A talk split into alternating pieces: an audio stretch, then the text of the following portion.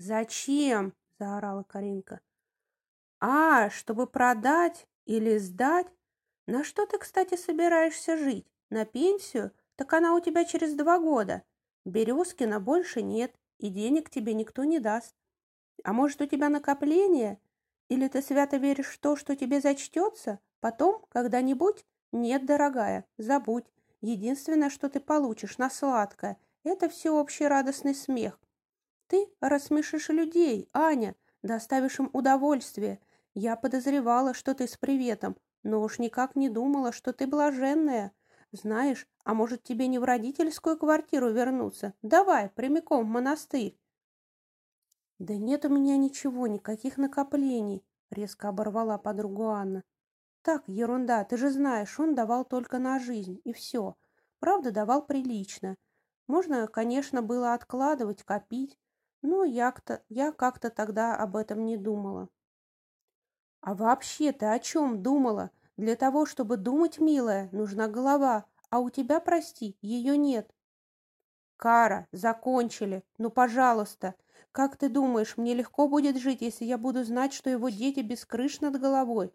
Ты же сама говорила, как трудно с детьми без мужа. Брось, ответ, тела Каринка. Жить будешь неспокойно? Какое тебе до них дело? Чужие, люди. Знаешь, я могла бы ее понять, почувствовать, сама такая же. Все правильно ты говоришь. Только почему я должна думать о ней, об этой молодой и здоровой бабе? Я подумаю о тебе, о своей подруге.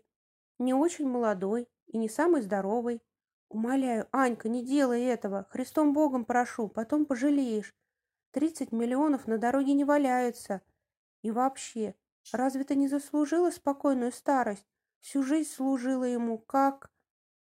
Тут она запнулась. «О чем ты, Карка? О чем я пожалею?» — рассмеялась Анна. «Об этой квартирке? Об этой квартире? А больше ни о чем мне пожалеть?» Каринка молчала. «Вот именно», — вздохнула Аня. «А ты говоришь...» «И вообще, это же не мое дело, верно?» а, -с сарказм протянул Каринка. «Значит, твое? Ну-ну, валяй, раз только твое. А мы тут так, сбоку припека. Я поняла, Ань, извини». Анна попыталась объясниться, но в трубке зазвучали гудки.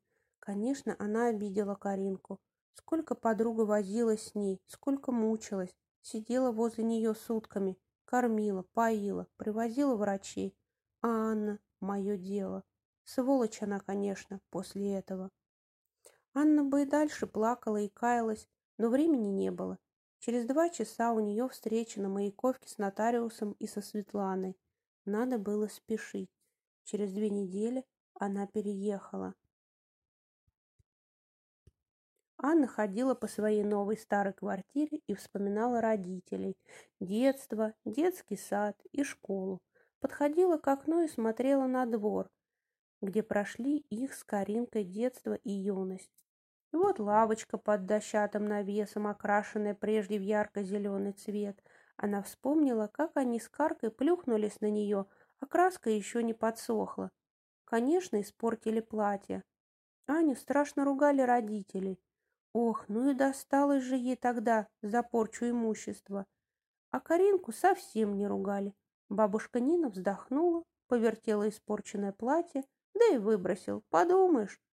Здесь, в этом дворе, они совсем маленькие, лепили куличики в круглой песочнице, позже закапывали секретики и играли в классики и резиночку.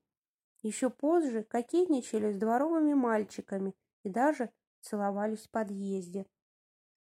Аня поставила чайник. «Я вернулась», — вслух сказала она. «Я вернулась домой». Она выпила горячего чаю и легла на диван, укрывшись пледом. Оглядела свою новую спаленку, бывшую детскую, всего-то восемь метров, и подумала, как мне уютно. Я ведь всегда боялась больших помещений, пространства, как это называется. Боялась толпы, это, кажется, домофобия. Мне всегда становилось нервно и тревожно в больших магазинах и выставочных залах, Психопатка, я не спорю. Я всегда и всего стеснялась, боялась выделиться из толпы, быть замеченной, боялась ярко одеваться, привлекать к себе внимание. Мне нравилось зарываться в своей норе и прятаться, да. Она закрыла глаза и вспомнила встречу со Светланой. Та стояла перед дверью нотариальной конторы, смущенная и перепуганная. Увидев Анну, она вздрогнула и побледнела. Анна любезно кивнула и попыталась улыбнуться, чтобы подбодрить. В тот день Светлана не показалась ей такой уж молодой. Она увидела ее морщинки и усталые глаза, и бледную кожу. И никакая она не демоническая красавица, обычная женщина, обычная. Ничего примечательного, таких сотни. И ей, кажется, стало полегче.